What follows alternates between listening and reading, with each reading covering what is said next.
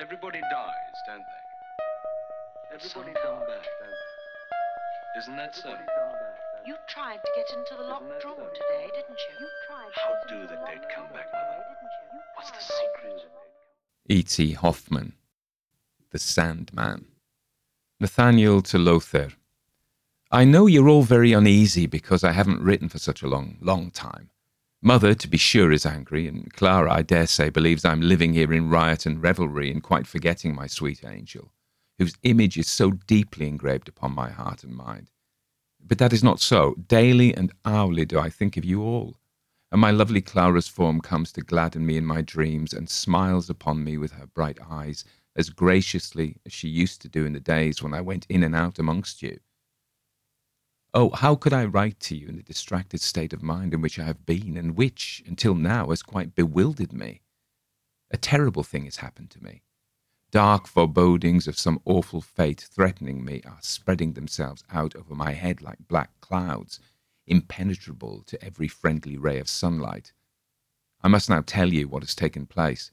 I must say that I see well enough, but only to think upon it makes the wild laughter burst from my lips. Oh, my dear, dear Lothair, what shall I say to make you feel, if only in an inadequate way, that that which happened to me a few days ago could thus really exercise such a hostile and disturbing influence upon my life? Oh, that you were here to see for yourself. But now you will, I suppose, take me for a superstitious ghost seer.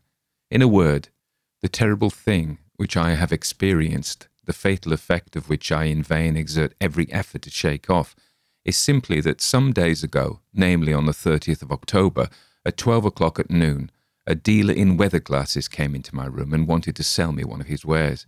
I bought nothing and threatened to kick him downstairs, whereupon he went away of his own accord.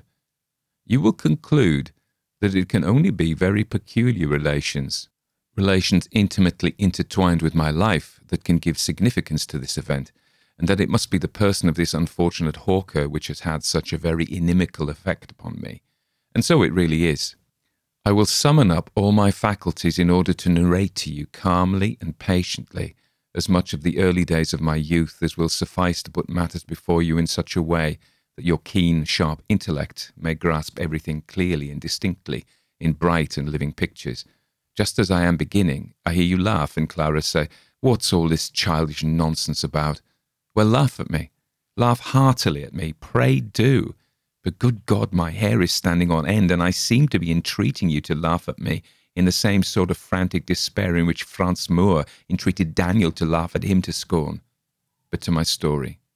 Except at dinner, we, id est, I and my brothers and sisters, saw but little of our father all day long. His business no doubt took up most of his time. After our evening meal, which in accordance with old custom was served at seven o'clock, we all went, mother with us, into father's room and took our places at a round table. My father smoked his pipe, drinking a large glass of beer to it. Often he told us many wonderful stories and got so excited over them that his pipe always went out. I used then to light it for him with a spill, and this formed my chief amusement. Often again he would give us picture books to look at, whilst he sat silent and motionless in his easy chair, puffing out such dense clouds of smoke that we were all, as it were, enveloped in mist.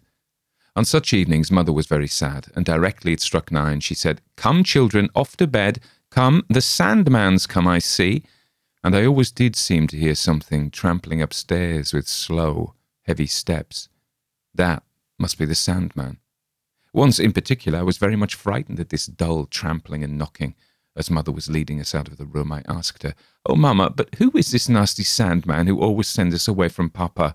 What does he look like? There is no Sandman, my dear child, mother answered. When I say the Sandman is come, I only mean that you are sleepy and can't keep your eyes open, as if someone had put sand in them. This answer of mother's did not satisfy me. Nay, in my childish mind, the thought clearly unfolded itself that mother denied there was a Sandman only to prevent us being afraid. Why? I always heard him come upstairs. Full of curiosity to learn something more about this Sandman and what he had to do with us children, I at length asked the old woman who acted as my youngest sister's attendant what sort of a man he was, the Sandman. Why, Thaniel, darling, don't you know? she replied. Oh, he's a wicked man. who comes to little children when they won't go to bed and throws handfuls of sand in their eyes so that they jump out of their heads all bloody, and he puts them into a bag and takes them into the half moon as food for his little ones. And they sit there in the nest and have hooked beaks like owls, and they pick naughty little boys and girls' eyes out with them. After this, I formed in my own mind a horrible picture of the cruel Sandman. When anything came blundering upstairs at night, I trembled with fear and dismay, and all that my mother could get out of me were the stammered words, The Sandman! The Sandman! whilst the tears coursed down my cheeks. Then I ran into my bedroom, and the whole night through tormented myself with the terrible apparition of the Sandman. I was quite old enough to perceive that the old woman's tale about the Sandman and his little one's nest in a half moon couldn't be altogether true. Nevertheless, the Sandman continued to be for me a fearful incubus, and I was always seized with terror. My blood always ran cold, not only when I heard anybody come up the stairs, but when I heard anybody noisily open my father's room door and go in. Often he stayed away for a long season altogether, then he would come several times in close succession. This went on for years, without my being able to accustom myself to this fearful apparition, without the image of the horrible Sandman growing any fainter in my imagination. His intercourse with my father began to occupy my fancy ever more and more. I was restrained from asking my father about him by an unconquerable shyness, but as the years went on, the desire waxed stronger and stronger within me to fathom the mystery myself and to see the fabulous Sandman. He had been the means of disclosing to me the path of the wonderful and the adventurous, which so easily find lodgment in the mind of the child. I like nothing better than to hear or read horrible stories of goblins, witches, tom thumbs, and so on, but always at the head of them all stood the Sandman, whose picture I scribbled in the most extraordinary and repulsive forms with both chalk and coal everywhere, on the tables and cupboard doors and walls. When I was ten years old, my mother removed me from the nursery into a little chamber off the corridor not far from my father's room. We still had to withdraw hastily whenever, on the stroke of nine, the mysterious unknown was heard in the house. As I lay in my little chamber, I could hear him go into my father's room, and soon afterwards I fancied there was a fine and peculiar smelling steam spreading itself through the house. As my curiosity waxed stronger, my resolve to make somehow or other the Sandman's acquaintance took deeper root. Often when my mother had gone past, I slipped quickly out of my room into the corridor, but I could never see anything. For always before I could reach the place where I could get sight of him, the Sandman was well inside the door. At last, unable to resist the impulse any longer, I determined to conceal myself in father's room and there wait for the Sandman. One evening I perceived from my father's silence and mother's sadness that the Sandman would come. Accordingly, pleading that I was excessively tired, I left the room before nine o'clock and concealed myself in a hiding place close beside the door. The street door creaked, and slow, heavy, echoing steps crossed the passage towards the stairs. Mother hurried past me with my brothers and sisters. Softly, softly, I opened father's room door. He sat as usual, silent and motionless, with his back towards it. He didn't hear me. And in a moment I was in and behind a curtain drawn before my father's open wardrobe, which stood just inside the room. Nearer and nearer and nearer came the echoing footsteps, there was a strange coughing and shuffling and mumbling outside. My heart beat with expectation and fear. A quick step, now close, close beside the door. A noisy rattle of the handle. And the door flies open with a bang. Recovering my courage with an effort, I take a cautious peep out. In the middle of the room, in front of my father, stands the Sandman the bright light of the lamp falling full upon his face. The Sandman, the terrible Sandman, is the old advocate Coppelius, who often comes to dine with us. But the most hideous figure could not have awakened greater trepidation in my heart than this Coppelius did. Picture to yourself a large, broad shouldered man with an immensely big head, a face the colour of yellow ochre, grey bushy eyebrows, from beneath which two piercing, greenish, cat like eyes glittered, and a prominent Roman nose hanging over his upper lip. His distorted mouth was often screwed up into a malicious smile. Then two dark red spots appeared on his cheeks, and a strange hissing noise proceeded from between his tightly clenched teeth. He always wore an ash grey coat of an old fashioned cut, a waistcoat of the same, and nether extremities to match, but black stockings and buckles set with stones on his shoes. His little wig scarcely extended beyond the crown of his head. His hair was curled round high up above his big red ears, and plastered to his temples with cosmetic, and a broad, closed hair bag stood out prominently from his neck, so that you could see the silver buckle that fastened his folded neckcloth. Altogether, he was the most disagreeable and horribly ugly figure, but what we children detested most of all was his big, coarse, hairy hands. We could never fancy anything that he had once touched. This he had noticed, and so whenever our good mother quietly placed a piece of cake or sweet fruit on our plates, he delighted to touch it under some pretext or other, until the bright tears stood in our eyes, and from disgust and loathing we lost the enjoyment of the titbit that was intended to please us. And he did just the same thing when father gave us a glass of sweet wine on holidays. Then he would quickly pass his hand over it, or even sometimes raise the glass to his blue lips, and he laughed quite sardonically when all we dared to do was to express our vexation in stifled sobs. He habitually called us the little brutes, and when he was present we might not utter a sound, and we cursed the ugly, spiteful man who deliberately and intentionally spoilt all our little pleasures. Mother seemed to dislike this hateful Coppelius as much as we did, for as soon as he appeared, her cheerfulness and bright and natural manner were transformed into sad, gloomy seriousness. Father treated him as if he were a being of some higher race, whose ill manners were to be tolerated, whilst no efforts ought to be spared to keep him in good humour. He had only to give a slight hint, and his favourite dishes were cooked for him, and rare wine uncorked. As soon as I saw this Coppelius, therefore, the fearful and hideous thought arose in my mind that he, and he alone, must be the Sandman. But I no longer conceived of the Sandman as the bugbear in the old nurse's fable, who fetched children's eyes and took them to the half moon as food for his little ones.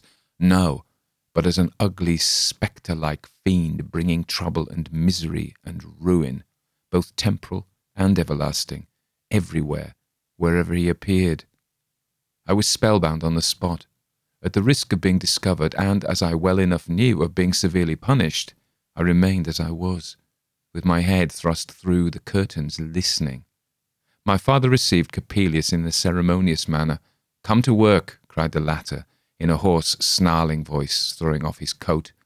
Gloomily and silently, my father took off his dressing gown and put on long black smock frocks.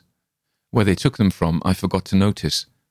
Father opened the folding doors of a cupboard in the wall, but I saw that what I had so long taken to be a cupboard was really a dark recess in which was a little hearth.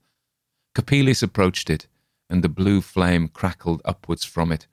Round about were all kinds of strange utensils. Good God! As my old father bent down over the fire, how different he looked!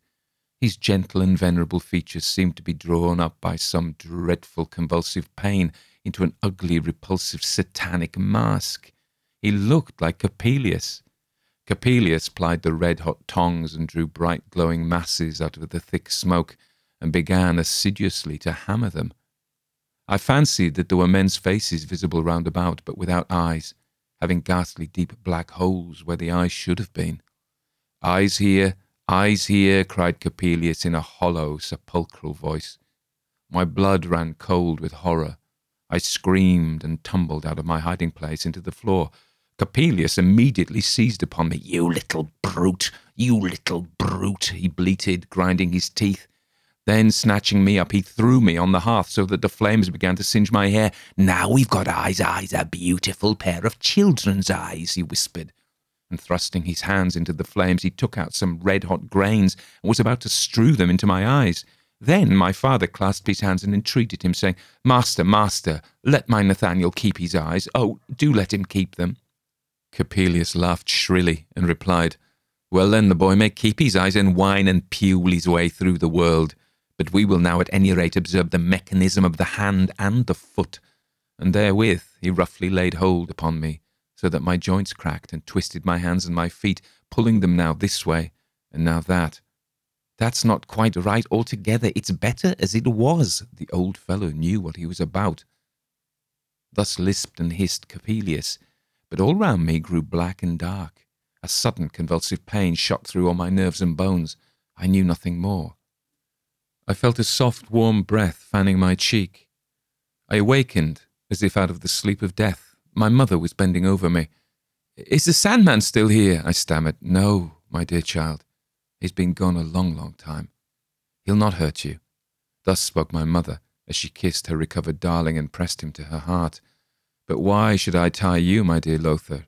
Why do I dwell at such length on these details when there's so much remains to be said? Enough. I was detected in my eavesdropping and roughly handled by Coppelius. Fear and terror had brought on a violent fever, of which I lay ill several weeks. Is the Sandman still there? These were the first words I uttered on coming to myself again, the first sign of my recovery, of my safety. Thus, you see, I have only to relate to you the most terrible moment of my youth for you to thoroughly understand that it must not be ascribed to the weakness of my eyesight if all that I see is colourless, but to the fact that a mysterious destiny has hung a dark veil of clouds about my life, which I shall perhaps only break through when I die. Coppelius did not show himself again. It was reported he had left the town. It was about a year later when, in pursuance of the old unchanged custom, we sat around the round table in the evening. Father was in very good spirits and was telling us amusing tales about his youthful travels. As it was striking nine, we all at once heard the street door creak on its hinges, and slow, ponderous steps echoed across the passage and up the stairs. That is Coppelius, said my mother, turning pale. Yes, it is Coppelius, replied my father in a faint, broken voice. The tears started from my mother's eyes. But, father, father, she cried, must it be so? This is the last time, he replied. This is the last time he will come to me. I promise you. Go now, go and take the children. Go, go to bed. Good night. As for me, I felt as if I were converted into cold, heavy stone. I couldn't get my breath.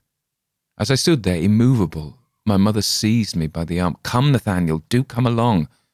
I suffered myself to be led away. I went into my room.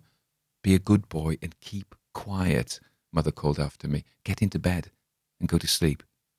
But tortured by indescribable fear and uneasiness, I couldn't close my eyes.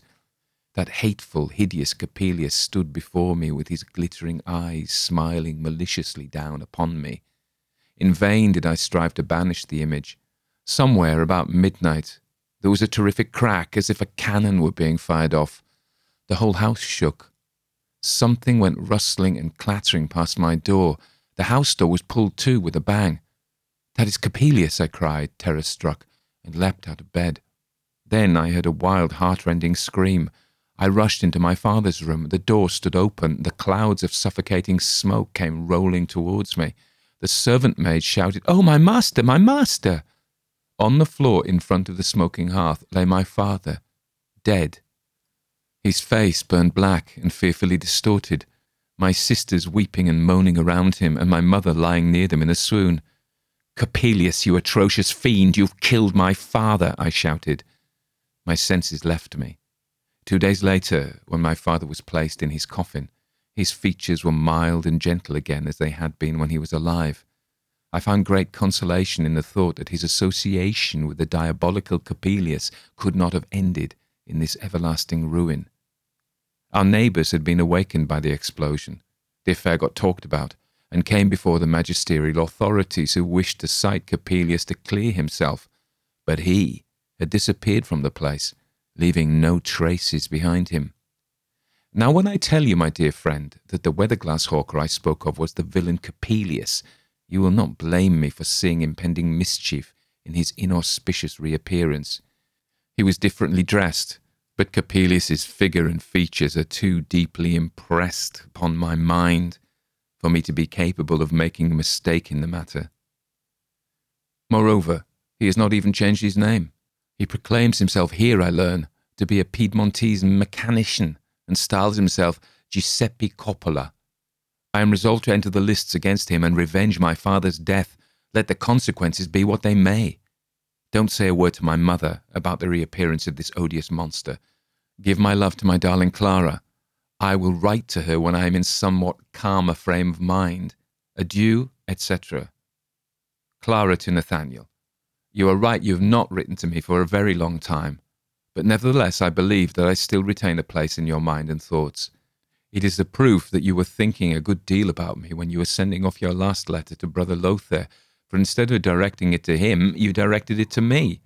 With joy, I tore open the envelope and did not perceive the mistake until I read the words, Oh, my dear, dear Lothair. Now I know I ought not to have read any more of the letter, but ought to have given it to my brother. But as you have so often in innocent raillery made it a sort of reproach against me that I possessed such a calm and, for a woman, cool headed temperament, that I should be like the woman we read of if the house was threatening to tumble down, I should, before hastily fleeing, stop to smooth down a crumple in the window curtains. I need hardly to tell you that the beginning of your letter quite upset me. I could scarcely breathe. There was a bright mist before my eyes. Oh, my darling Nathaniel, what could this terrible thing be that had happened? Separation from you, never to see you again, the thought was like a sharp knife in my heart. I read on and on. Your description of that horrid Coppelius made my flesh creep. I now learnt for the first time what a terrible and violent death your good old father died. Brother Lothair, to whom I handed over his property, sought to comfort me, but with little success. That horrid weather-glass hawker, Giuseppe Coppola, followed me everywhere. I am almost ashamed to confess it, but he was able to disturb my sound and in general calm sleep with all sorts of wonderful dream shapes. But soon, the next day, I saw everything in a different light. Oh, do not be angry with me, my best beloved, if despite your strange presentiment that Coppelius will do you some mischief, Lothair tells you I am in quite as good spirits, and just the same as ever, I will frankly confess it seems to me that all that was fearsome and terrible of which you speak existed only in your own self, and that the real, true, outer world had but little to do with it. I can quite admit that old Coppelius may have been highly obnoxious to you children, but your real detestation of him arose from the fact that he hated children. Naturally enough, the gruesome sandman of the old nurse's story was associated in your childish mind with old Coppelius, who, even though you had not believed in the Sandman, would have been to you a ghostly bugbear, especially dangerous to children. His mysterious labours, along with your father at night time, were, I dare say, nothing more than secret experiments in alchemy, with which your mother could not be over well pleased, owing to the large sums of money that most likely were thrown away on them. And besides, your father, his mind full of the deceptive striving after higher knowledge, may probably have become rather indifferent to his family, as so often happens in the case of such experimentalists. So also it is equally probable that your father brought about his death by his own imprudence, and that Coppelius is not to blame for it. I must tell you that yesterday I asked our experienced neighbour, the chemist, whether in experiments of this kind an explosion could take place which would have a momentarily fatal effect. He said, Oh, certainly and described to me in his prolix and circumstantial way how it could be occasioned, mentioning at the same time so many strange and funny words that I couldn't remember them at all. Now, I know you will be angry at your Clara and will say, Of the mysterious which often clasps man in its invisible arms, there's not a ray can find its way into this cold heart. She sees only the varied surface of the things of the world, and like the little child is pleased with the golden glittering fruit, at the kernel of which lies the fatal poison. Oh, my beloved Nathaniel, do you believe then that the intuitive prescience of a dark power working within us to our own ruin cannot exist also in minds which are cheerful, natural, free from care? But please forgive me that I, a simple girl, presume in any way to indicate to you what I really think of such an inward strife. After all, I should not find the proper words, and you would only laugh at me not because my thoughts were stupid, but because I was so foolish as to attempt to tell them to you. If there is a dark and hostile power which traitorously fixes a thread in our hearts in order that, laying hold of it, and drawing us by means of it along a dangerous road to ruin, which otherwise we should not have trod, if, I say, there is such a power, it must assume within us a form like ourselves. Nay, it must be ourselves, for only in that way can we believe in it and only so understood do we yield to it so far that it is able to accomplish its secret purpose. So long as we have sufficient firmness fortified by cheerfulness to always acknowledge foreign hostile influences for what they really are, whilst we quietly pursue the path pointed out to us by both inclination and calling, then this mysterious power perishes in its futile struggles to attain the form which is to be the reflected image of ourselves. It is also certain, Lothar adds, that if we have once voluntarily given ourselves up to this dark physical power, it often reproduces within us the strange forms which the outer world throws in our way, so that thus it is we ourselves who engender within ourselves the spirit which by some remarkable delusion we imagine to speak in that outer form. It is the phantom of our own self whose intimate relationship with and whose powerful influence upon our soul either plunges us into hell or elevates us to heaven. Thus you will see, my beloved Nathaniel, that I and Brother Lothair have well talked over the subject of dark powers and forces, and now, after I have with some difficulty written down the principal results of our discussion, they seem to me to contain many really profound thoughts. Lothair's last words, however, I don't quite understand altogether.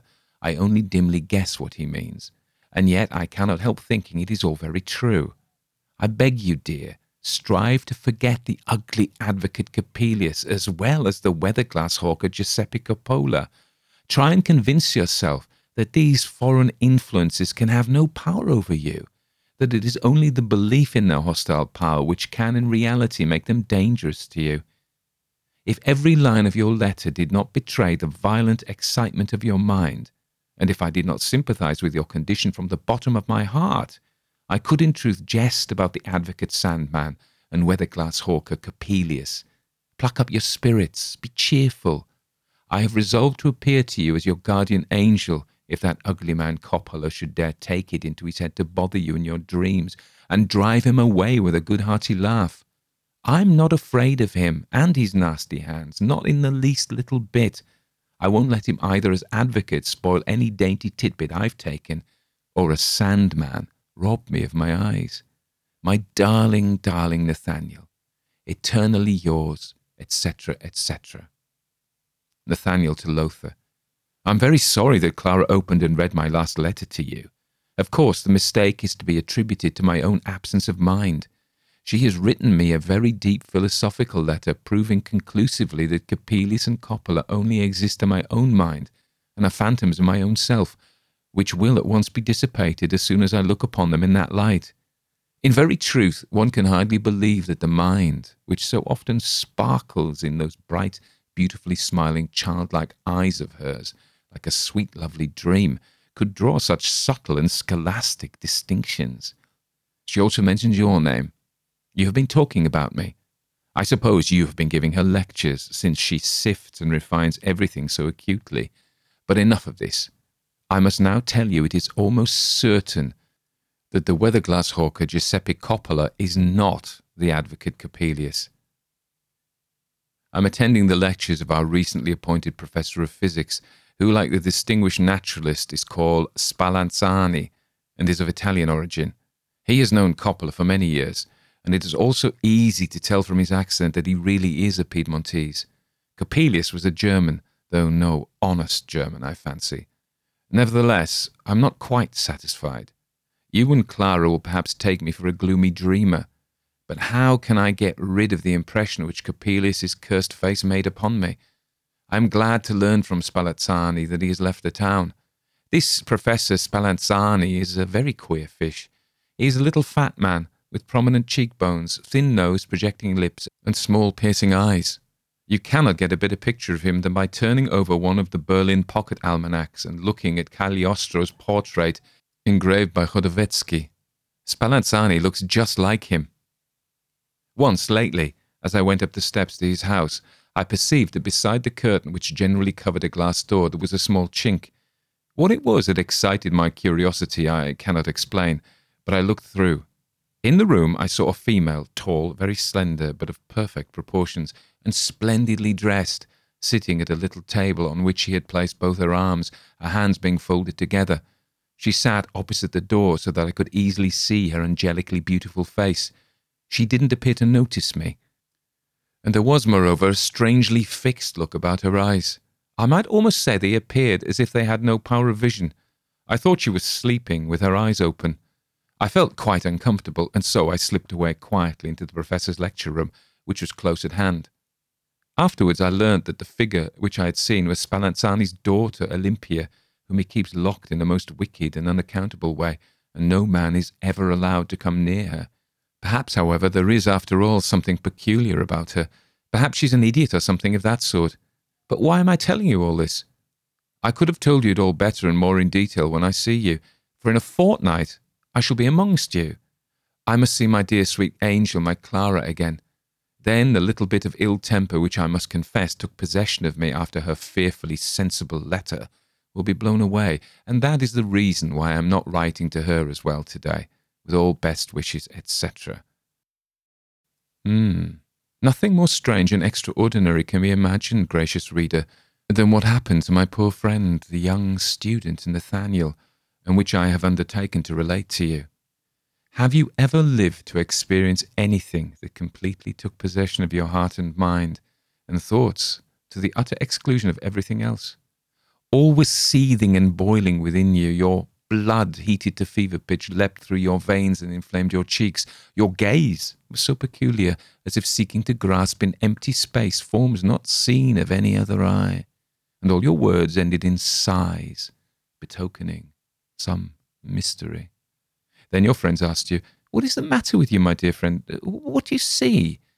and wishing to describe the inner pictures in all their vivid colours, with their lights and their shades, you in vain struggled to find words with which to express yourself.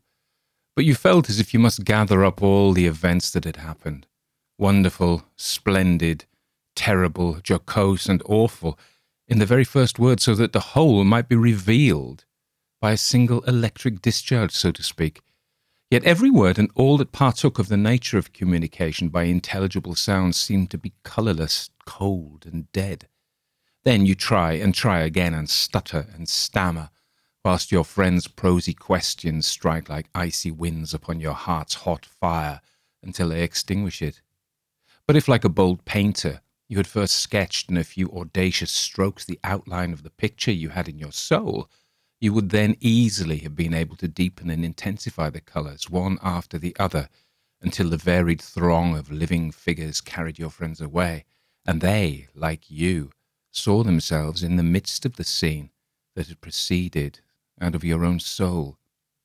Strictly speaking, indulgent reader, I must indeed confess to you, nobody has asked me for the history of young Nathaniel, but you are very well aware that I belong to that remarkable class of authors who, when they are bearing anything about in their minds in the manner I have just described, feel as if everybody who comes near them, and also the whole world to boot, were asking, Oh, what is it? Oh, do tell us, my good sir.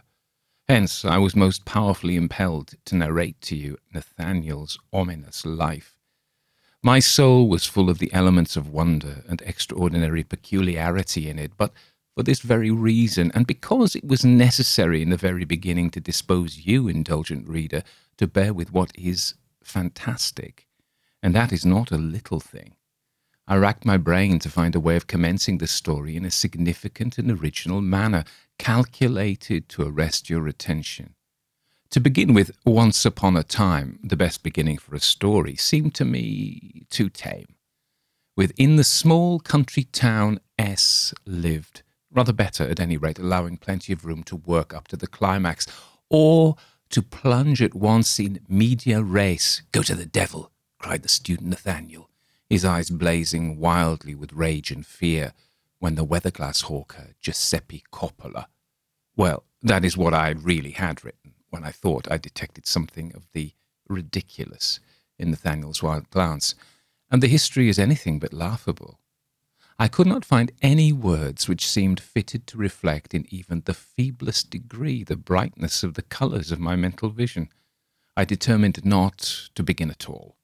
So I pray you, gracious reader, accept the three letters which my friend Lothair has been so kind as to communicate to me as the outline of the picture, into which I will endeavour to introduce more and more colour as I proceed with my narrative. Perhaps, like a good portrait painter, I may succeed in depicting more than one figure in such wise that you will recognize it as a good likeness without being acquainted with the original, and feel as if you had very often seen the original with your own bodily eyes. Perhaps, too, you will then believe that nothing is more wonderful, nothing more fantastic than real life, and that all a writer can do is to present it as a dark reflection from a dim cut mirror. In order to make the very commencement more intelligible, it is necessary to add to the letters that soon after the death of Nathaniel's father, Clara and Lothair, the children of a distant relative who had likewise died, leaving them orphans, were taken by Nathaniel's mother into her own house. Clara and Nathaniel conceived a warm affection for each other, against which not the slightest objection in the world could be urged. When, therefore, Nathaniel left home to prosecute his studies in G, they were betrothed. It is from G that his last letter is written, where he is attending the lectures of Spallanzani, the distinguished professor of physics. I might now proceed comfortably with my narration, did not at this moment Clara's image rise up so vividly before my eyes that I cannot turn them away from it, just as I never could when she looked upon me and smiled so sweetly. Nowhere would she have passed for beautiful. That was the unanimous opinion of all who professed to have any technical knowledge of beauty. But whilst architects praised the pure proportions of her figure and form, painters averred that her neck, shoulders, and bosom were almost too chastely modelled. And yet, on the other hand, one and all were in love with her glorious Magdalen hair, and talked a good deal of nonsense about Bertoni like colouring, one of them, a veritable romanticist, strangely enough likened her eyes to a lake by Ruisdael, in which is reflected the pure azure of the cloudless sky, the beauty of woods and flowers, and all the bright and varied life of a living landscape. Poets and musicians went still further and said, What's all this talk about seas and reflections? How can we look upon the girl without feeling that wonderful heavenly songs and melodies beam upon us from her eyes, penetrating deep down into our hearts till all becomes awake and throbbing with emotion. And if we cannot sing anything at all passable, then why we are not worth much.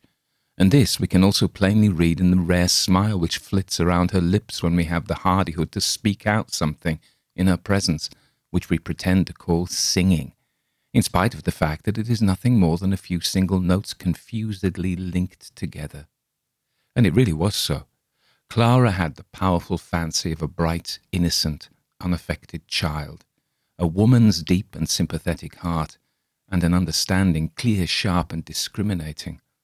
Dreamers and visionaries had but a bad time of it with her, for without saying very much, she was not by nature of a talkative disposition. She plainly asked by her calm, steady look and rare ironical smile, How can you imagine, my dear friends, that I can take these fleeting, shadowy images for true living and breathing forms. For this reason, many found fault with her as being cold, prosaic, and devoid of feeling. Others, however, who had reached a clearer and deeper conception of life, were extremely fond of the intelligent, childlike, large hearted girl. But none had such an affection for her as Nathaniel, who was a zealous and cheerful cultivator in the fields of science and art. Clara clung to her lover with all her heart, the first clouds she encountered in life were when he had to separate from her. With what delight did she fly into his arms when, as he had promised in his last letter to Lothair, he really came back to his native town and entered his mother's room. And as Nathaniel had foreseen, the moment he saw Clara again, he no longer thought about either the advocate Coppelius or her sensible letter. His ill humour had quite disappeared. Nevertheless, Nathaniel was right when he told his friend Lothair that the repulsive vendor of weather glasses, Coppola, had exercised a fatal and disturbing influence upon his life. It was quite patent to all, for even during the first few days he showed that he was completely and entirely changed. He gave himself up to gloomy reveries, and moreover acted so strangely they had never observed anything at all like it in him before. Everything, even his own life was to him but dreams and presentiments. His constant theme was that every man who delusively imagined himself to be free was merely the plaything of the cruel sport of mysterious powers, and it was vain for man to resist them. He must humbly submit to whatever destiny had decreed for him.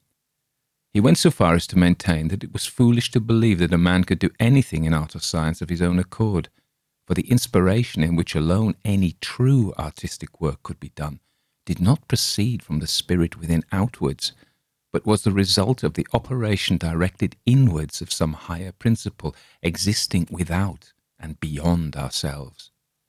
This mystic extravagance was in the highest degree repugnant to Clara's dear intelligent mind, but it seemed vain to enter upon any attempt at refutation. Yet when Nathaniel went on to prove that Coppelius was the evil principle which had entered into him and taken possession of him at the time he was listening behind the curtain, and that this hateful demon would in some terrible way ruin their happiness, then Clara grew grave and said, Yes, Nathaniel, you're right. Coppelius is an evil principle. He can do dreadful things, as bad as could a satanic power which should assume a living physical form, but only, only if you do not banish him from your mind and thoughts. So long as you believe in him, he exists and is at work. Your belief in him is his only power. Whereupon Nathaniel, quite angry because Clara would only grant the existence of the demon in his own mind, began to dilate at large upon the whole mystic doctrine of devils and awful powers. But Clara abruptly broke off the theme by making, to Nathaniel's very great disgust, some quite commonplace remark. Such deep mysteries are sealed books to cold, unsusceptible characters, he thought, without being clearly conscious to himself that he counted Clara amongst these inferior natures, and accordingly he did not remit his efforts to initiate her into these mysteries. In the morning, when she was helping to prepare breakfast, he would take his stand beside her and read all sorts of mystic books to her until she begged him, But my dear Nathaniel, I shall have to scold you as the evil principle which exercises a fatal influence upon my coffee. For if I do as you wish, and let things go their own way and look into your eyes whilst you read, the coffee will all boil over into the fire, and you will none of you get any breakfast. Then Nathaniel hastily banged the book to, and ran away in great displeasure to his own room. Formerly he had possessed a peculiar talent for writing pleasing, sparkling tales, which Clara took the greatest delight in listening to. But now his productions were gloomy, unintelligible, and wanting in form, so that although Clara, out of forbearance towards him, did not say so, he nevertheless felt how very little interest she took in them.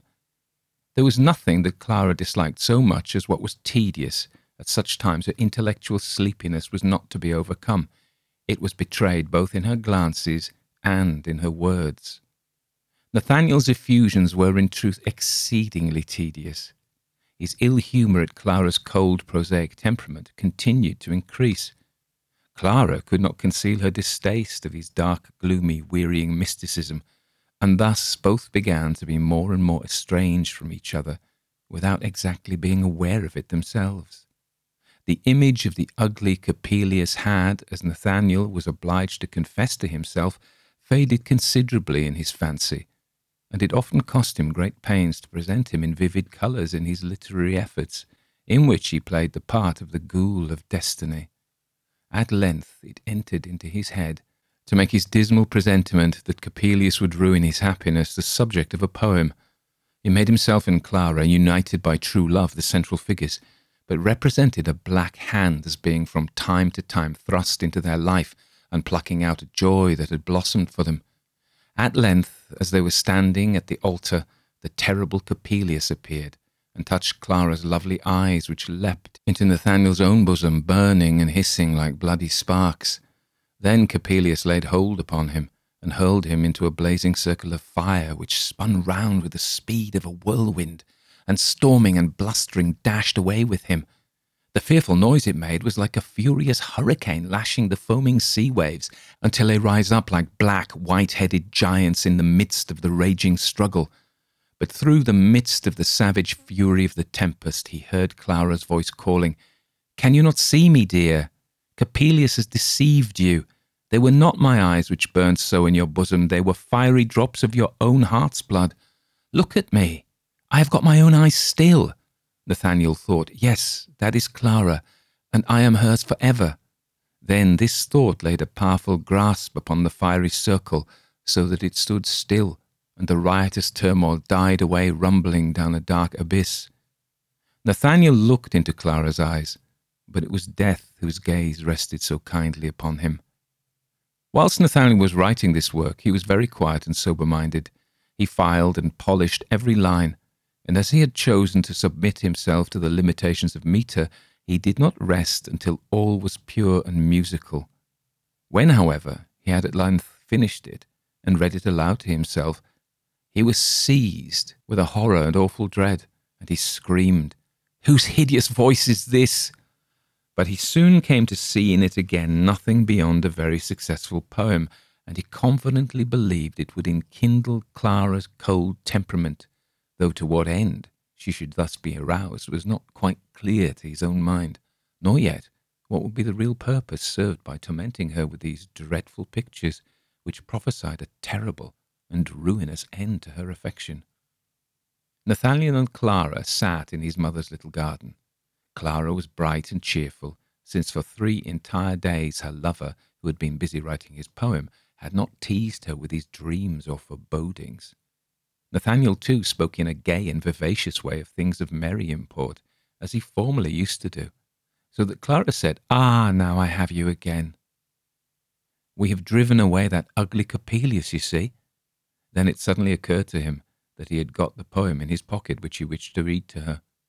He at once took out the manuscript and began to read. Clara, anticipating something tedious as usual, prepared to submit to the infliction and calmly resumed her knitting but as the sombre clouds rose up darker and darker, she let her knitting fall on her lap and sat with her eyes fixed in a set stare upon Nathaniel's face. He was quite carried away by his own work. The fire of enthusiasm coloured his cheeks a deep red, and tears started from his eyes. At length he concluded, groaning and showing great lassitude. Grasping Clara's hand, he sighed as if he were being utterly melted in inconsolable grief. Oh, Clara, Clara!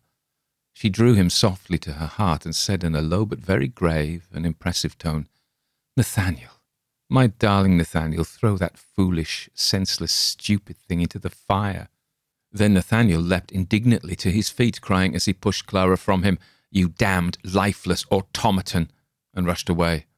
Clara was cut to the heart and wept bitterly. Oh, he has never loved me, for he does not understand me, she sobbed. Lothair entered the arbour. Clara was obliged to tell him all that had taken place. He was passionately fond of his sister, and every word of her complaint fell like a spark upon his heart, so that the displeasure which he had long entertained against his dreamy friend Nathaniel was kindled into furious anger. He hastened to find Nathaniel and upbraided him in harsh words for his irrational behaviour towards his beloved sister. The fiery Nathaniel answered him in the same style, a fantastic, crack brained fool was retaliated with a miserable, common, everyday sort of fellow. A meeting was the inevitable consequence. They agreed to meet on the following morning behind the garden wall and fight, according to the custom of the students of the place, with sharp rapiers.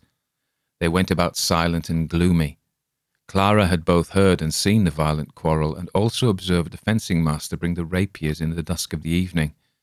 She had a presentiment of what was about to happen. They both appeared at the appointed place, wrapped up in the same gloomy silence, and threw off their coats. Their eyes flaming with the bloodthirsty light of pugnacity, they were about to begin their contest. When Clara burst through the garden door, sobbing, she screamed, You savage, terrible men! Cut me down before you attack each other, for how can I live when my lover has slain my brother, or my brother slain my lover? Lothair let his weapon fall and gazed silently upon the ground, whilst Nathaniel's heart was rent with sorrow, and all the affection which he had felt for his lovely Clara in the happiest days of her golden youth was awakened within him. His murderous weapon, too, fell from his hand. He threw himself at Clara's feet. Oh, can you ever forgive me, my only, my dearly loved Clara? Can you, my dear brother Lothair, also forgive me? Lothair was touched by his friend's great distress.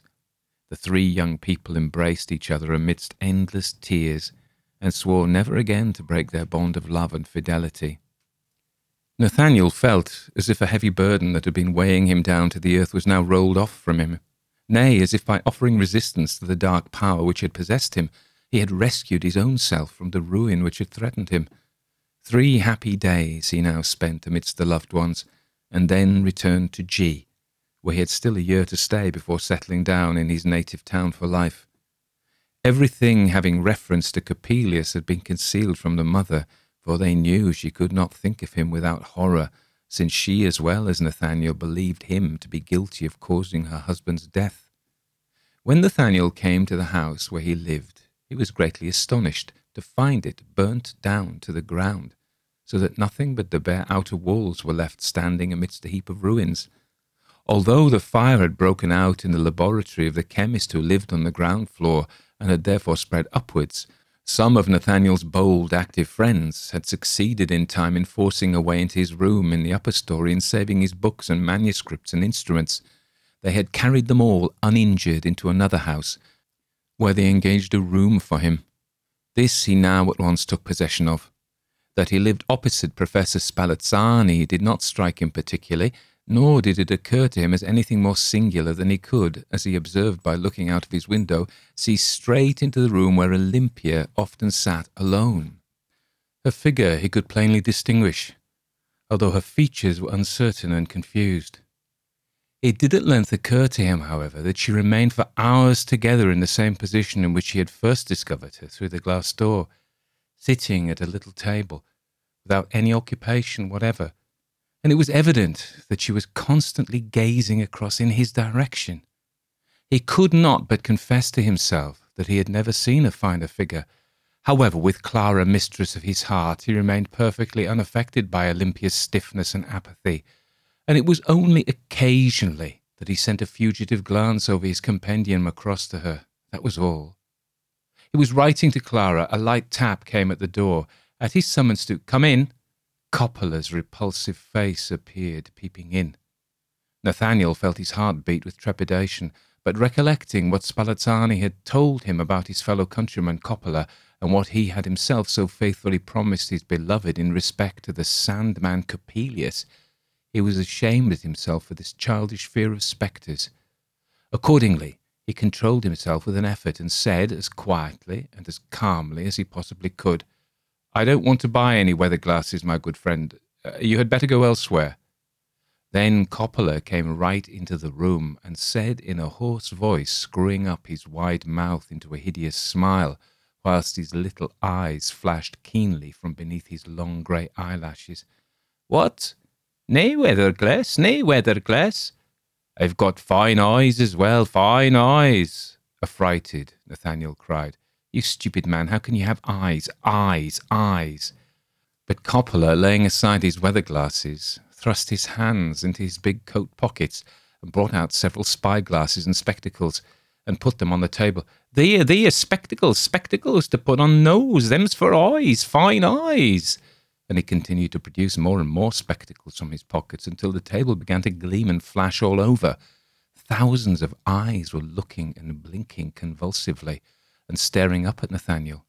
He could not avert his gaze from the table. Coppola went on heaping up his spectacles, whilst wilder and ever wilder burning flashes crossed through and through each other and darted their blood red rays into Nathaniel's breast.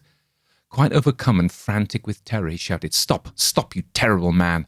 And he seized Coppola by the arm, which he had again thrust into his pocket in order to bring out still more spectacles, although the whole table was covered all over with them. With a harsh, disagreeable laugh, Coppola gently freed himself, and with the words, So, went none. Well, here fine glass.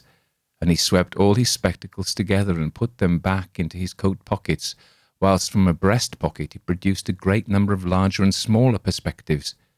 As soon as the spectacles were gone, Nathaniel recovered his equanimity again, and bending his thoughts upon Clara, he clearly discerned that the gruesome incubus had proceeded only from himself, as also that Coppola was a right honest mechanician and optician, and far from being Coppelius's dreaded double and ghost, and then Besides, none of the glasses which Coppola now placed on the table had anything at all singular about them, at least nothing so weird as the spectacles.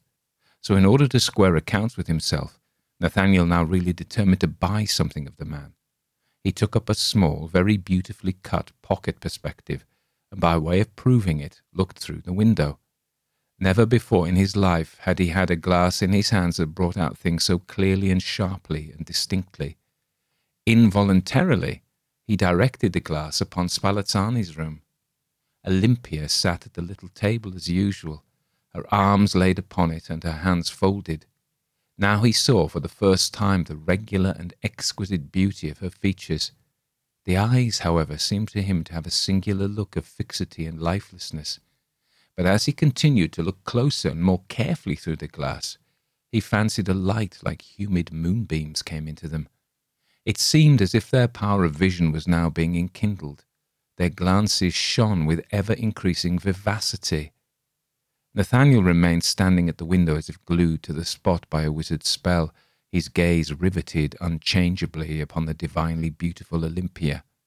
A coughing and shuffling of the feet awakened him out of his enchaining dream, as it were. Coppola stood behind him, tre zecchini, three ducats. Nathaniel had completely forgotten the optician. He hastily paid the sum demanded. Ain't it fine glass? Fine glass? asked Coppola in his harsh, unpleasant voice, smiling sardonically. Yes, yes, yes, rejoined Nathaniel impatiently. Adieu, my good friend.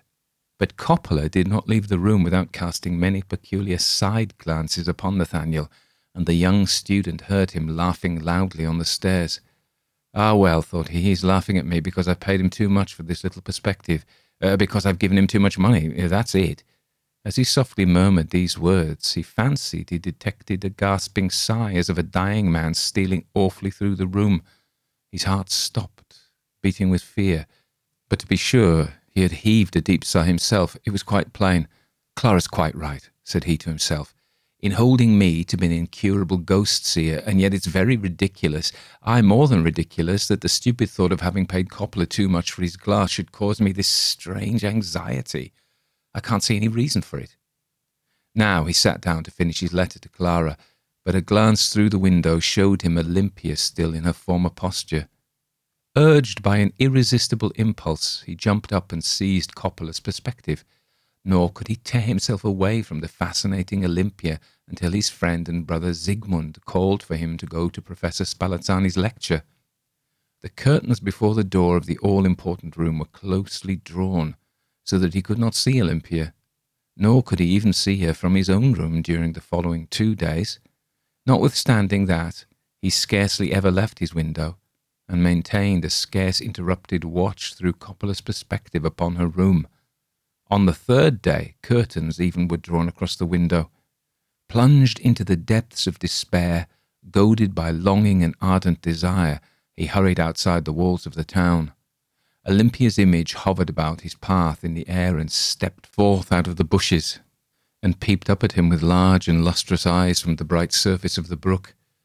Clara's image was completely faded from his mind.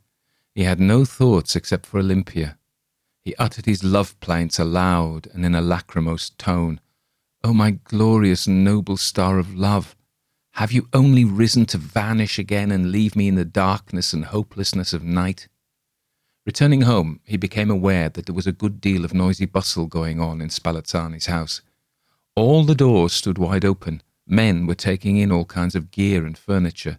The windows of the first floor were all lifted off their hinges. Busy maid servants with immense hair brooms were driving backwards and forwards, dusting and sweeping, whilst within could be heard the knocking and hammering of carpenters and upholsterers. Utterly astonished, Nathaniel stood still in the street. Then Zygmunt joined him laughing, and said, Well, what do you say to our old Spallanzani? Nathaniel assured him that he could not say anything, since he knew not what it all meant. To his great astonishment, he could hear, however, that they were turning the quiet, gloomy house almost inside out with their dusting and cleaning and making of alterations. Then he learned from Zygmunt that Spallanzani intended giving a great concert and ball on the following day, and that half the university was invited. It was generally reported that Spallanzani was going to let his daughter Olympia, whom he had so long jealously guarded from every eye, make her first appearance. Nathaniel received an invitation. At the appointed hour, when the carriages were rolling up and the lights were gleaming brightly in the decorated halls, he went across to the professor's, his heart beating high with expectation. The company was both numerous and brilliant. Olympia was richly and tastefully dressed. One could not but admire her figure and the regular beauty of her features, the striking inward curve of her back, as well as the wasp like smallness of her waist, appeared to be the result of too tight lacing. There was something stiff and measured in her gait and bearing that made an unfavourable impression upon many. It was ascribed to the constraint imposed upon her by the company. The concert began. Olympia played on the piano with great skill and sang as skilfully an aria di bravura in a voice which was, if anything, almost too sharp, but clear as glass bells. Nathaniel was transported with delight. He stood in the background farthest from her, and owing to the blinding lights could not quite distinguish her features.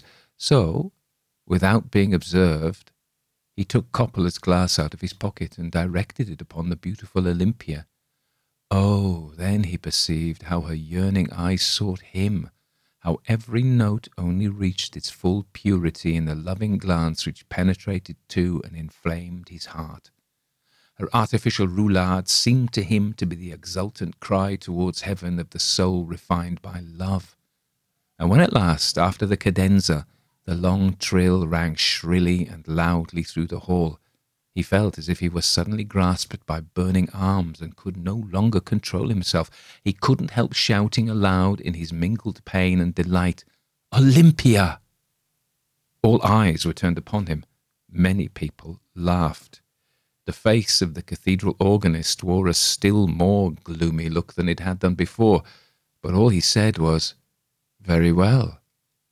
The concert came to an end, and the ball began. Oh, to dance with her, with her! That was now the aim of all Nathaniel's wishes, of all his desires. But how should he have courage to request her, the queen of the ball, to grant him the honour of a dance? And yet he couldn't tell how it came about. Just as the dance began, he found himself standing close beside her, nobody having as yet asked her to be his partner. So, with some difficulty stammering out a few words, he grasped her hand. It was cold as ice. He shook with an awful frosty shiver.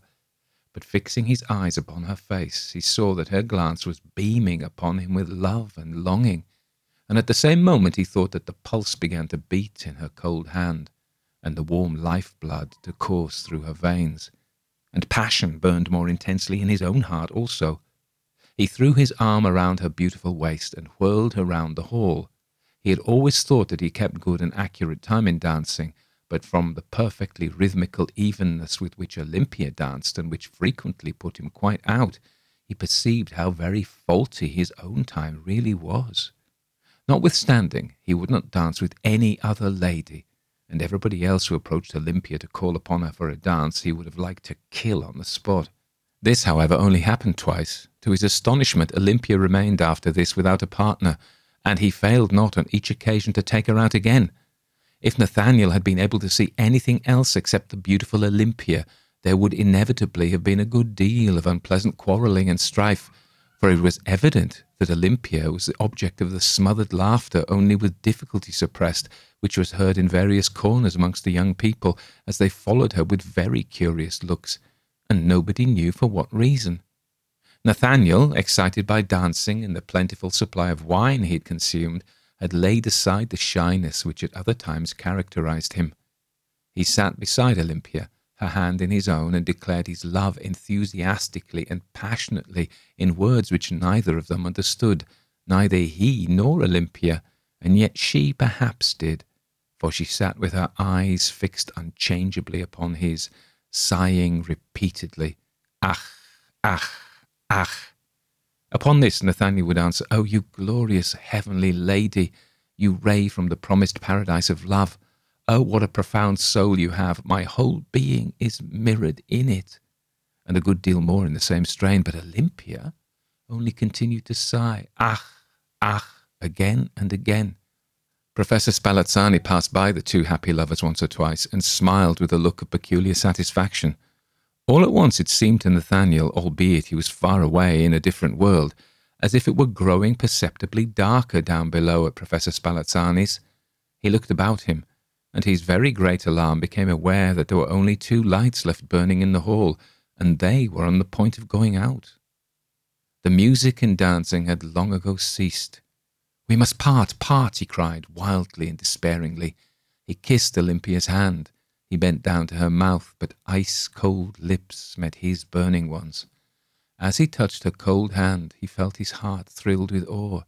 The legend of the dead bride shot suddenly through his mind.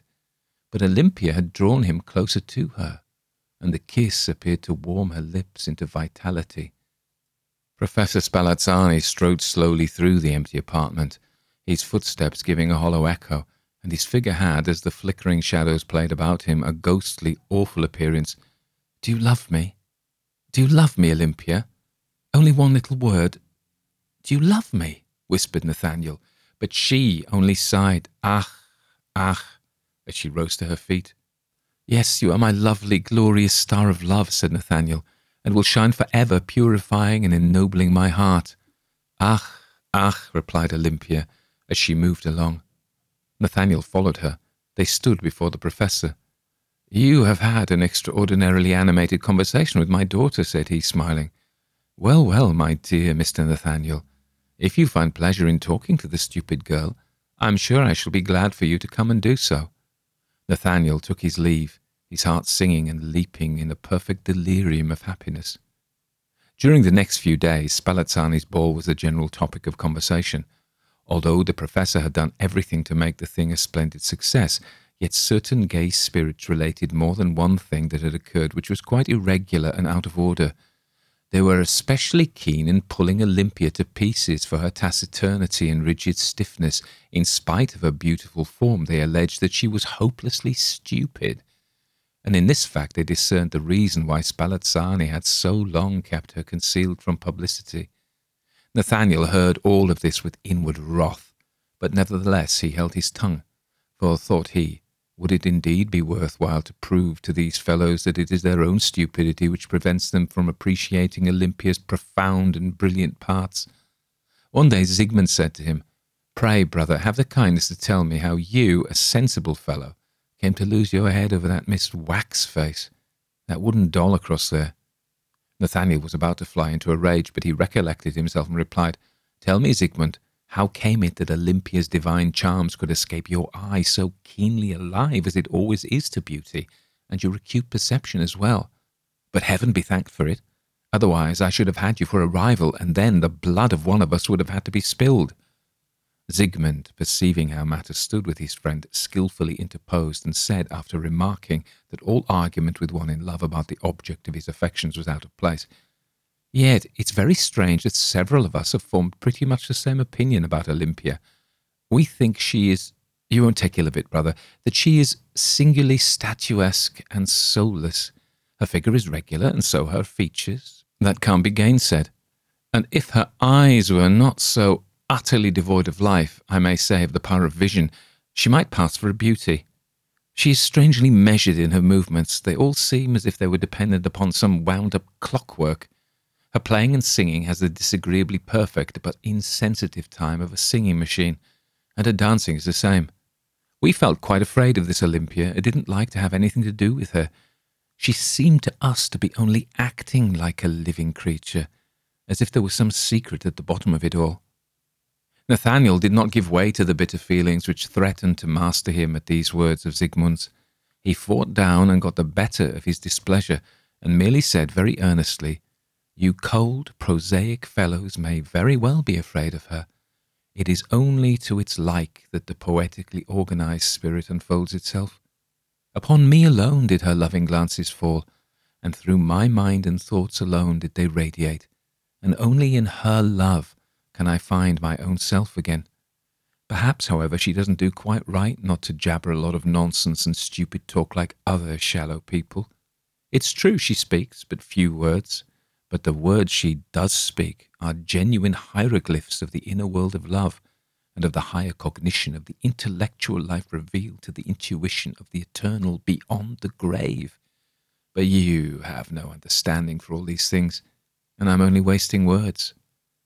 God be with you, brother, said Zygmunt very gently, almost sadly. But it seems to me that you're in a very bad way. You may rely upon me if all. No, I can't say any more. It all at once dawned upon Nathaniel that his cold, prosaic friend Zygmunt really and sincerely wished him well, and so he warmly shook his proffered hand. Nathaniel had completely forgotten that there was a Clara in the world whom he had once loved, and his mother and Lothair, they had all vanished from his mind. He lived for Olympia alone. He sat beside her every day for hours together, rhapsodizing about his love and sympathy enkindled into life and about psychic elective affinity, all of which Olympia listened to with great reverence. He fished up from the very bottom of his desk all the things that he had ever written poems, fancy sketches, visions, romances, tales, and the heap was increased daily with all kinds of aimless sonnets, stanzas, canzonets. All these he read to Olympia hour after hour without growing tired, but then he had never had such an exemplary listener. She neither embroidered nor knitted. She did not look out of the window or feed a bird or play with a little pet dog or a favourite cat. Neither did she twist a piece of paper or anything of that kind round her finger. She did not forcibly convert a yawn into a low affected cough. In short, she sat hour after hour with her eyes bent unchangeably upon her lover's face, without moving or altering her position, and her gaze grew more ardent and more ardent still. And it was only when at last Nathaniel rose and kissed her lips or her hand that she said, Ah, ah, and then, Good night, dear. Arrived in his own room, Nathaniel would break out with, Oh, what a brilliant, what a profound mind! Only you, you alone understand me and his heart trembled with rapture when he reflected upon the wondrous harmony which daily revealed itself between his own and his Olympia's character. For he fancied that she had expressed in respect to his works and his poetic genius the identical sentiments which he himself cherished deep down in his own heart in respect to the same. And even as if it was his own heart's voice speaking to him, and it must indeed have been so, for Olympia never uttered any other words than those already mentioned. And when Nathaniel himself, in his clear and sober moments, as for instance directly after waking in the morning, thought about her utter passivity and taciturnity, he only said, What are words? But words! The glance of her heavenly eyes says more than any tongue of earth. And how can anyway a child of heaven accustom herself to the narrow circle which the exigencies of a wretched mundane life demand? Professor Spallanzani appeared to be greatly pleased at the intimacy that had sprung up between his daughter Olympia and Nathaniel, and showed the young man many unmistakable proofs of his good feeling towards him. And when Nathaniel ventured at length to hint very delicately at an alliance with Olympia, the professor smiled all over his face at once, and said he should allow his daughter to make a perfectly free choice. Encouraged by these words, and with the fire of desire burning in his heart, Nathaniel resolved the very next day to implore Olympia to tell him frankly, in plain words, what he had long read in her sweet loving glances, that she would be his for ever. He looked for the ring which his mother had given him at parting. He would present it to Olympia as a symbol of his devotion, and of the happy life he was to lead with her from that time onwards. Whilst looking for it, he came across his letters from Clara and Lothair. He threw them carelessly aside, found the ring, put it in his pocket, and ran across to Olympia. While still on the stairs in the entrance passage, he heard an extraordinary hubbub. The noise seemed to proceed from Spallanzani's study. There was a stamping, a rattling, pushing, knocking against the door with curses and oaths intermingled. Leave hold, leave hold, you monster, you rascal! Staked your life and honour upon it? Ha ha ha! That was not our wager. I, I made the eyes, I the clockwork. Go to the devil with your clockwork, you damned dog of a watchmaker. Be off, Satan. Stop, you paltry turner, you infernal beast. Stop. Be gone. Let me go. The voices which were thus making all this racket and rumpus were those of Spallanzani and the fearsome Coppelius. Nathaniel rushed in, impelled by some nameless dread. The professor was grasping a female figure by the shoulders. The Italian Coppola held her by the feet and they were pulling and dragging each other backwards and forwards, fighting furiously to get possession of her. Nathaniel recoiled with horror on recognizing that the figure was Olympia. Boiling with rage, he was about to tear his beloved from the grasp of the madman when Coppola, by an extraordinary exertion of strength, twisted the figure out of the professor's hands and gave him such a terrible blow with her that he reeled backwards and fell over the table all amongst the files and retorts, the bottles and glass cylinders which covered it. All these things were smashed into a thousand pieces. But Coppola threw the figure across his shoulder and, laughing shrilly and horribly, ran hastily down the stairs. the figure's ugly feet hanging down and banging and rattling like wood against the steps. Nathaniel was stupefied. He had seen only too distinctly that in Olympia's pallid waxed face there were no eyes, merely black holes in their stead. She was an inanimate puppet. Spallanzani was rolling on the floor. The pieces of glass had cut his head and breast and arm. The blood was escaping from him in streams. But he gathered his strength together by an effort. After him! After him! What do you stand staring there for? Coppelius! Coppelius! He's stolen my best automaton! at which I've worked for 20 years, staked my life upon it. The clockwork, speech, movement, mine, your eyes, stolen your eyes, damn him, curse him, after him, fetch me back Olympia. There are the eyes. And now Nathaniel saw a pair of bloody eyes lying on the floor staring at him. Spallanzani seized them with his uninjured hand and threw them at him so that they hit his breast. Then madness dug her burning talons into him and swept down into his heart rending his mind and thoughts to shreds. Aha, aha, fire wheel, fire wheel, spin round, fire wheel, merrily, merrily, aha, wooden doll, spin round, pretty wooden doll. And he threw himself upon the professor, clutching him fast by the throat. He would certainly have strangled him, had not several people attracted by the noise rushed in and torn away the madman, and so they saved the professor, whose wounds were immediately dressed. Siegmund, with all his strength, was not able to subdue the frantic lunatic, who continued to scream in a dreadful way, spin round, wooden doll, and to strike out right and left with his doubled fists. At length, the united strength of several succeeded in overpowering him by throwing him onto the floor and binding him. His cries passed into a brutish bellow that was awful to hear, and thus raging with the harrowing violence of madness, he was taken away to the madhouse before continuing my narration of what happened further to the unfortunate Nathaniel, I will tell you, indulgent reader, in case you take any interest in that skilful mechanician and fabricator of automata, Spallanzani, that he recovered completely from his wounds. He had, however, to leave the university, for Nathaniel's fate had created a great sensation, and the opinion was pretty generally expressed that it was an imposture altogether unpardonable to have smuggled a wooden puppet instead of a living person into intelligent tea circles, for Olympia had been present at several with success.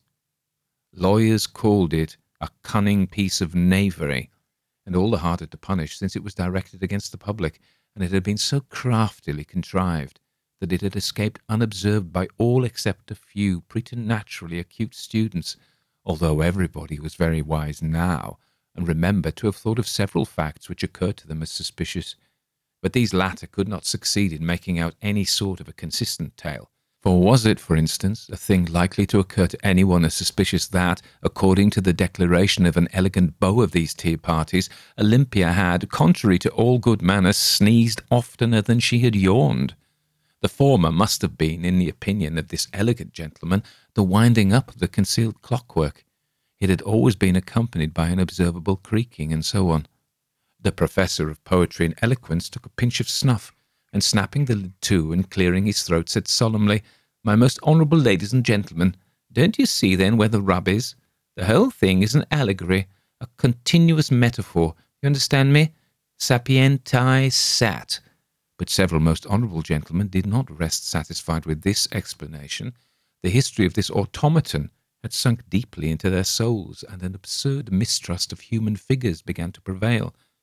Several lovers, in order to be fully convinced that they, were not paying court to a wooden puppet, required that their mistress should sing and dance a little out of time, should embroider or knit or play with her little pug, etc., when being read to, but above all things else that she should do something more than merely listen, that she should frequently speak in such a way as to really show that her words presupposed as conditions some thinking and feeling. The bonds of love were in many cases drawn closer in consequence and so, of course, became more engaging. In other instances, they gradually relaxed and fell away. I cannot really be made responsible for it, was the remark of more than one young gallant. At the tea gatherings, everybody, in order to ward off suspicion, yawned to an incredible extent and never sneezed. Spallanzani was obliged, as has been said, to leave the place in order to escape a criminal charge of having fraudulently imposed an automaton upon human society. Coppola, too, had also disappeared. When Nathaniel awoke, he felt as if he had been oppressed by a terrible nightmare. He opened his eyes and experienced an indescribable sensation of mental comfort, whilst a soft and most beautiful sensation of warmth pervaded his body. He lay on his own bed in his own room at home. Clara was bending over him, and at a little distance stood his mother and Lothair. At last, at last, oh my darling Nathaniel, now we have you again. Now you are cured of your grievous illness. Now you are mine again. And Clara's words came from the depths of her heart, and she clasped him in her arms. The bright, scalding tears streamed from his eyes. He was so overcome with mingled feelings of sorrow and delight, and he gasped forth, My Clara, my Clara. Zygmunt, who had staunchly stood by his friend in his hour of need, now came into the room. Nathaniel gave him his hand. My faithful brother, you have not deserted me. Every trace of insanity had left him, and in the tender hands of his mother and his beloved and his friends, he quickly recovered his strength again. Good fortune had in the meantime visited the house. A niggardly old uncle, from whom they had never expected to get anything, had died, and left Nathaniel's mother not only a considerable fortune, but also a small estate, pleasantly situated not far from town. There they resolved to go and live. Nathaniel and his mother, and Clara, to whom he was now to be married, and Lothair. Nathaniel was become gentler and more childlike than he had ever been before, and now began really to understand Clara's supremely pure and noble character. None of them ever reminded him, even in the remotest degree, of the past. But when Zygmunt took leave of him, he said, By heaven, brother, I was in a bad way, but an angel came just at the right moment and led me back upon the path of light Yes, it was Clara. Zygmunt would not let him speak further, fearing lest the painful recollections of the past might arise too vividly and too intensely in his mind. The time came for the four happy people to move to their little property. At noon they were going down through the streets. After making several purchases, they found that the lofty tower of the town house was throwing its giant shadows across the marketplace. Come, said Clara, let us go up to the top once more and have a look at the distant hills. No sooner said than done. Both of them, Nathaniel and Clara, went up the tower. Their mother, however, went on with the servant girl to their new home, and Lothair, not feeling inclined to climb up all the many steps, waited below. There the two lovers stood arm in arm on the topmost gallery of the tower and gazed out into the sweet scented wooded landscape, beyond which the blue hills rose up like a giant city. Oh, do look at that strange little grey bush! It looks as if it were actually walking towards us, said Clara. Mechanically, he put his hand into his side pocket. He found Coppola's perspective and looked for the bush. Clara stood in front of the glass. Then a convulsive thrill shot through his pulse and veins. Pale as a corpse, he fixed his staring eyes upon her, but soon they began to roll, and a fiery current flashed and sparkled in them, and he yelled fearfully, like a hunted animal.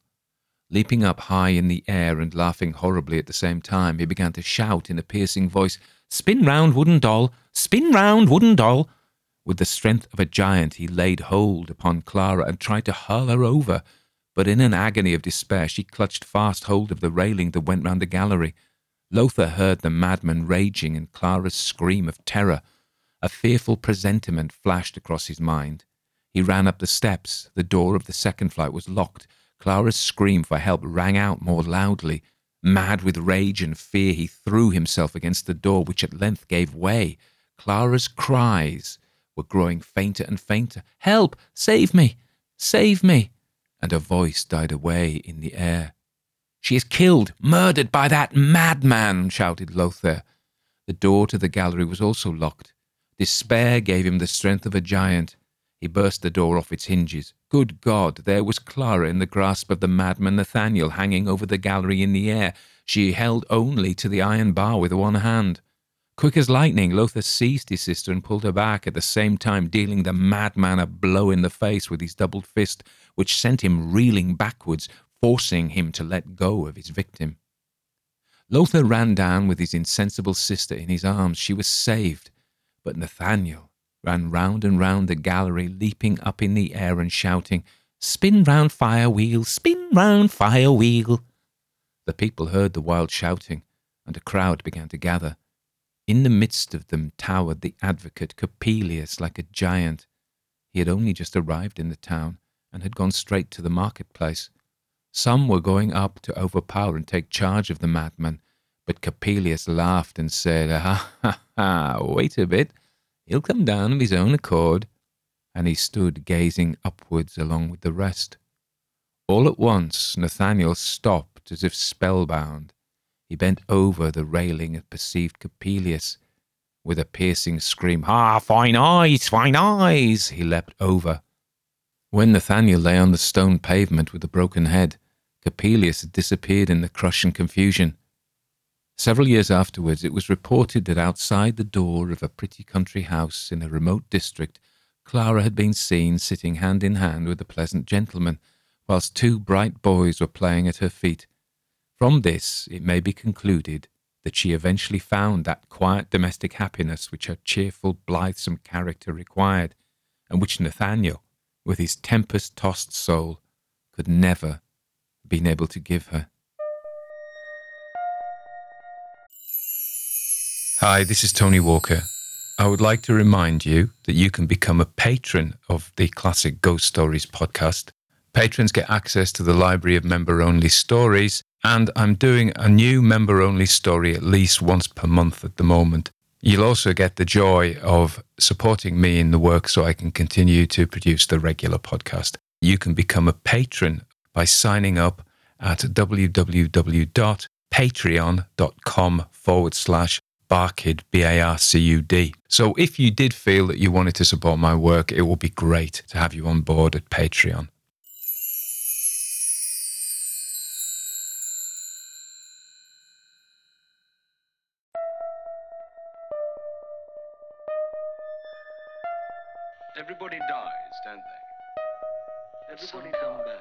Tempest tossed soul indeed. I don't know what yours is like tonight. Mine's more sort of mildly ruffled by a slight breeze rather than tempest tossed. But the other thing, I'm skipping through that to listen if there were any massive glitches because I'm a bit stretched for time. I went through it first and I got all what I could see out of the problems of the edits.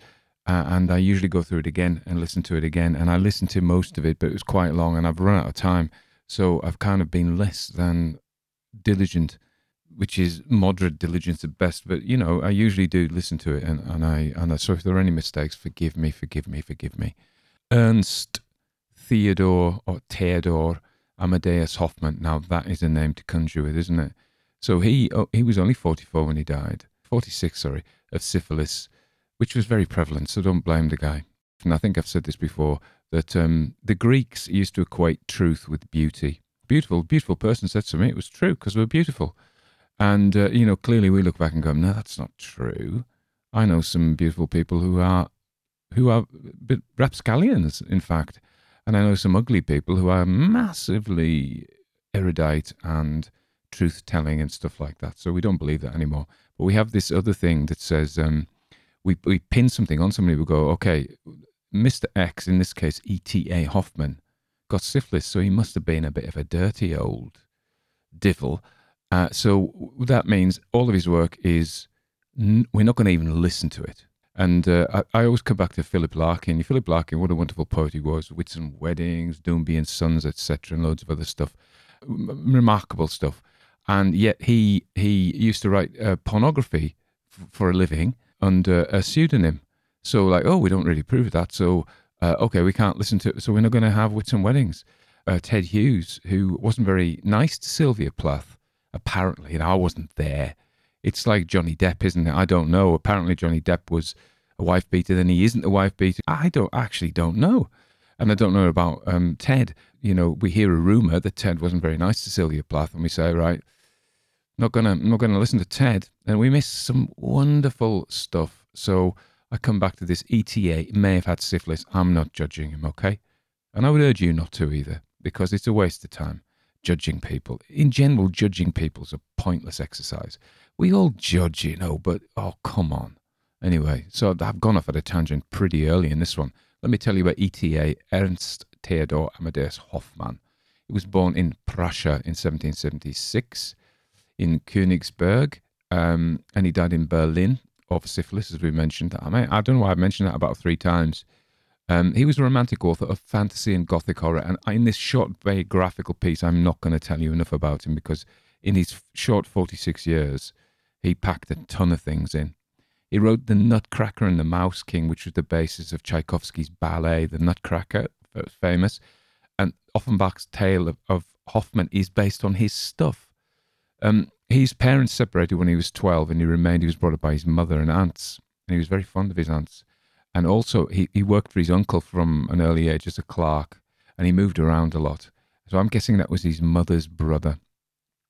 He visited Dresden as a young man, was impressed by the paintings in the gallery there, and he decided he was going to be a poet and a painter. And he did them all. He, he painted, he was a composer, he did it all. He was like multi talented. And he, he moved around. He was in Berlin, he lived in Warsaw in 1804, and he was very, very happy. And it says in 1800, when he was away from home, he took to a dissolute lifestyle. So, uh, and we know that he struggled with alcohol most of his life, and clearly, you know, you don't get syphilis. I, I said it again, but you know, clearly, you know, I, am I say don't judge him, and I'm saying all these things. I don't care what he did. I don't care if he was a drunk and a, a whoremonger. I don't care. All right, I just don't care. Anyway, and he used to fall in love with women. Um, Julia Marc was a young music student. I don't, you know, again, we're going to make some judgment. I don't know how old she was, but I presume she was um, of age, although that varies. Or else that'd be another reason not to uh, listen to any of his stuff. Uh, Julia Marc, and apparently she was really embarrassed because, you know, he was her teacher and oh, it was a bit off. And then another time he was in love with a married woman who was 10 years older than him. I've written in the notes 10 years old, which isn't true. She was 10 years older than him. She had six kids. Um, so, you know, he was a bit of a lad and he went and moved around. He had a great life. He was dissolute. He, he wrote some fantastic stuff. So, The Sandman, this story is Hoffman's best loved and most influential story. And that's, a, you know, he wrote The Nutcracker. So, come on. Sigmund Freud was very keen on this story. Sigmund saw a lot of sex in it. I don't, but then, you know, I'm not, I'm not Sigmund Freud. Uh, you can also see the influence of a story like this on, with the automata, on sort of Tim Burton stuff yeah, this this almost I think it's a kind of a German of its period, isn't it? This interest in automata and robots and things like that. Freud was very interested in the theme of the eyes because the eyes come right through it, you know, and he drew all sorts of confu- conclusions from that. He thought it was to do with sex. I can't even understand how he even began to think that, but I haven't read his piece on it, so there you go. If you if you look at the story itself, it starts a lot of these stories from this period start in letters, don't they? Epistolary tales. And then he kind of, after two, he gives up on that. And I actually think he was having a laugh because there's loads of things that he makes fun of them, the romantic poets. He's, he's really witty, I think, and, and observes and quite satirical about other people. Uh, and he sat- satirizes the romantics. Funnily enough, somebody posted something on my Facebook, and it was Terry Pratchett who said it and said about when you make fun of people. If you make fun of powerful people, that is satire. If you make fun of people who are not powerful, that's bullying. And I thought, do you know what? That's probably true. And I hadn't thought about it. So I think this is satire because these romantic poets, you know, he didn't bully them really. The you know, he's definitely part of the romantic movement. The romantic movement got later to, to the states. In the USA landed about 1820 but it was in full flower in the uh, in the in the late 1700s in in Europe. Um, I think of Wordsworth and people like this and Coleridge I know that, when Wordsworth Floreat was um, in the 18th century and then he, he lived a long time lived near me. And uh, it's thought to come to an end in 1837 I think the first letter from Nathaniel which sets out his horrific fantasies of the Sandman Coppelius as a, as a boy shows him. I think the purpose of that letter is to show him as a, an impressionable boy, a boy given to neurotic terrors. And we see at an early age that he's not very good at telling truth from fantasy. And he believes his inward passions rather than objective facts. And I think this is Hoffman poking fun at the Romantics again, because if you understand the Romantics, the Romantic movement was a um, a kickback against the Enlightenment. You know, this the Enlightenment view, Descartes and people like this, and the whole bunch of them, uh, science and Newton, although Newton was a bit more complex in this as well. But you know, the universe is just rules. It's just a machine. Get out of it. Don't have any feelings. Just thinking, thinking, thinking. And the Romantics said, no, we must be inspired by nature. We must follow our inward passions. And and, and of course, the big the big problem for this is is discernment. You can have a, I mean, the, the whole basis of my work is people who believe things that aren't true. They you know they believe that people look at them on the streets or they believe that you know um, buttons are dangerous or you know they won't cross a bridge because you know they've got a, a, a neurotic fear about it. So discernment's really important. We shouldn't trust our feelings. I guess i'm on the enlightenment side but i'm also on the on the romantic side. Ah who, who knows? But you know i guess moderation in all things isn't it? Just right down the middle. Nathaniel struggles to tell fact from fantasy and he believes his passions. And we see this, and of course, Clara is set up as his opposites. It's interesting that, um, you know, this is an, an old story, and Clara is by far the most sensible person in this story. I mean, her brother wants to duel him, and she, you know, she's like, "You, you complete loons, pack it in, and uh, don't don't fight for me, boys." You know, and she's she is the voice of reason, really, which is you know interesting because women are uh, culturally seen as being um, more prey to emotion than analytical thought, and this clearly is not true. Okay, I think you can both be. You can either be whatever you want. That's just one of those bland things. Yeah, hey man, just do what you want. I, th- I do believe in national characteristics actually, although that's been been completely thrown over by the pandemic, whereby we saw the Greeks and the Irish obeying the rules very stringently, and the English and to an extent the Germans going, no. And you know, like, what? I thought it was the other way around. And the Scots, you know, these wild Celts, yeah, we're going to obey the rules. I remember being in Japan and being struck by the fact we were at this, um, is that, whatever you call them, crosswalks, and there were lights, the Americans call them crosswalks, and you're not all American who listen, although the majority of people are. And there's these lights, and th- there was no traffic, and the lights were red, and nobody walked. Whereas back home, we were just like, there's no cars, let's go. And the Germans tend to be very tidy and very organized and very orderly. And the Greeks, I remember going to an environmental conference once in another job.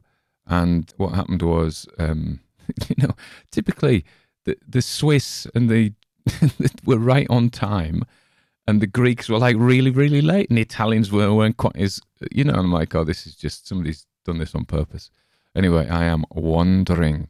I thought it was interesting that when he, when Clara didn't like his rubbish poem, he calls her a lifeless automaton. And I think again, this is Hoffman going, ha ha, because of course he then falls in love with a lifeless automaton. How we cannot suss this, but you know, he's a bit of a, he's a bit weak in the head, isn't he, really, Nathaniel? You know, when he, he starts going about spinning dolls, whirling skies, I, I enjoyed doing that, in fact. But real mad people don't say things like that. They don't. They don't do that. I don't know why people think they do. They don't. And then the final end, where Nathaniel kind of jump falls off the tower, reminded me bizarrely of uh, that film in Bruges with Colin Farrell, and that is a such a fantastic film. If you've not seen that, it is an amazing piece of work. So uh, this is me. It's late at night. I'm busy wandering, and you can tell if you were to do a, a, scientific analysis of my rambles, what you would find would be the ones done late at night are ramblier than the ones done in the morning. Um, yeah, I'm not making a ton of sense. I've had some adventures recently. I've been um, a couple of days a week. I take the train and I go to another town where I work in a GP surgery. And I saw my mate Ben last night because um, some of you may know I've set up this Dark Worlds channel. I'm working on it at the moment. There's a novel I'm doing at the moment, but I wrote um, an audio drama because one of my great loves was, in fact, drama podcasts, and I really loved like Limetown and Alice Isn't Dead and various horror, yeah, slightly left field stuff, a bit weird. And I really, really liked them, and I thought, well, you know, I normally just do stories, but I want to do this as a plain. Um, Ben does he has his science fiction theatre podcast, and he's he is an actor, and his his background is in the theatre. So it was really good to collaborate with him, and he came up with some really great ideas. And we're going to do this. I'm going to get some actors. We've already been booked to do a live performance uh, for Halloween at the Kirkgate Centre at Cockermouth. If anybody can turn up, We don't know exactly what we're going to do yet. We're going to get Jonathan from the Hartwood Institute. Anyway, it's going to be scary. Okay, it's going to be scary. Anyway, that's me. Ramble, ramble, ramble. Hope you're all well. I haven't said anything about Shade the dog this week. Shade's been good. Uh, she, uh, she sleeps with us sometimes, and she pushes me out of bed. And then she wakes up in the night and she remembers, she's like, oh, he is Grandpa Tony. And she comes and says hello to me. And then she falls asleep again. And then when she wakes up, it's like, hello. And she comes and gives me a lick, which is lovely. But, you know, it's like every half hour throughout through the night. And of course, there's a black cat that lives a couple of doors away from us at the back. Now, I'm a bit of a cat fan as well, and she lives not like cats. But I would love a big marmalade Tom. And I think I call him Marmaduke. Or maybe Ginger. But um, she says we can't have them because they ruin the car, they ruin the furniture with the claws. But I was hoping that Shade would become friends with the black cat. But the ba- black cat's. Shade never sees the black cat. The black cat's there looking really wary. And I'm saying to the black cat, I don't know what it's called. She hasn't seen you. And then Shade just is oblivious. She's like a an ADHD dog. She just uh, just oh, she doesn't focus on anything. So anyway, so they have not yet become friends, and perhaps perhaps they never will be friends. But I would love it if they would just cuddle down together and be the best of pals. And then next thing we get a parrot, but that is another story.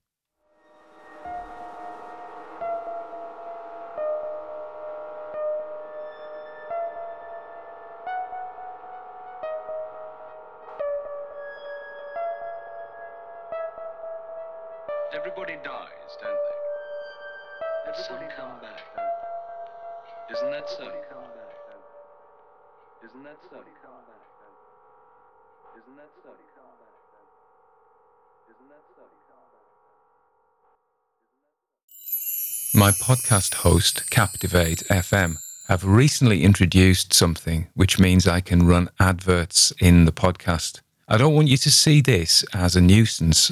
I want you to see this as a way that I can be funded to free up more time to produce more content for you. If you know anyone who would like to advertise on this podcast, where we currently get around 10,000 listens a week, please get in touch via the email in the show notes.